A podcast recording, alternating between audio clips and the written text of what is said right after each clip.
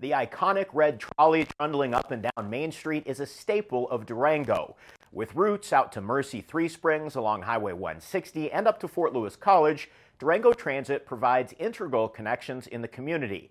And this summer marks the second summer the transit is free to use.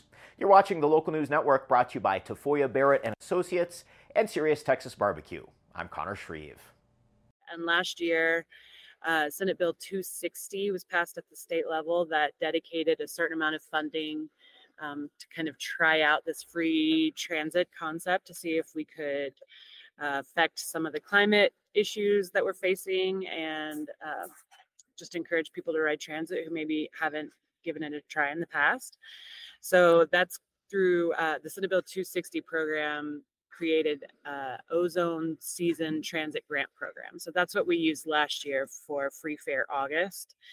And that was so successful. We uh, saw about a 30% increase in our ridership over other, you know, previous Junes and other years.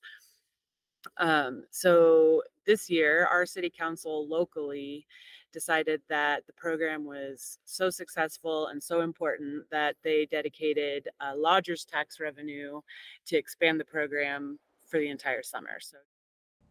Summertime in Durango often means an increase in car emissions from tourists and travelers.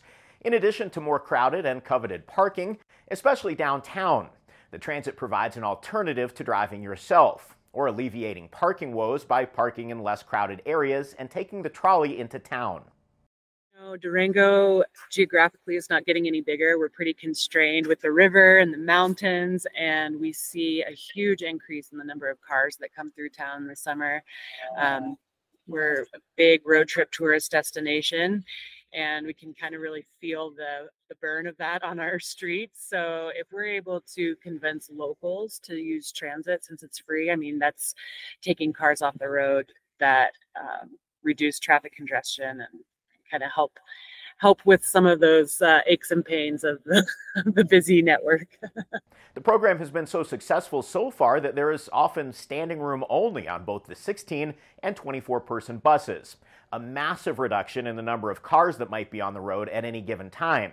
But the program isn't just about keeping cars off the road during the typically busy tourist season that's you know one of the goals of this program is to re- remove some of those barriers that people have and you know um, unless you're in a situation where you really need transit then you're not really going to think about getting from a to b. You're going to just take that for granted and you're not you know, going to be as likely to try riding transit not knowing what the routes are like. There's a little bit of uh you know an intimidation factor i think for a new service like that. So removing just the barrier of paying for it and people know they can just hop on and try it out and explore it i think that is kind of helpful as as one element to show people how easy it really is and how convenient it is Take advantage of the Durango Transit this summer. Download the TransLoc app from whichever app store you use. It'll help you figure out your route, and if you're still using the transit after August, you can buy your pass directly from the app.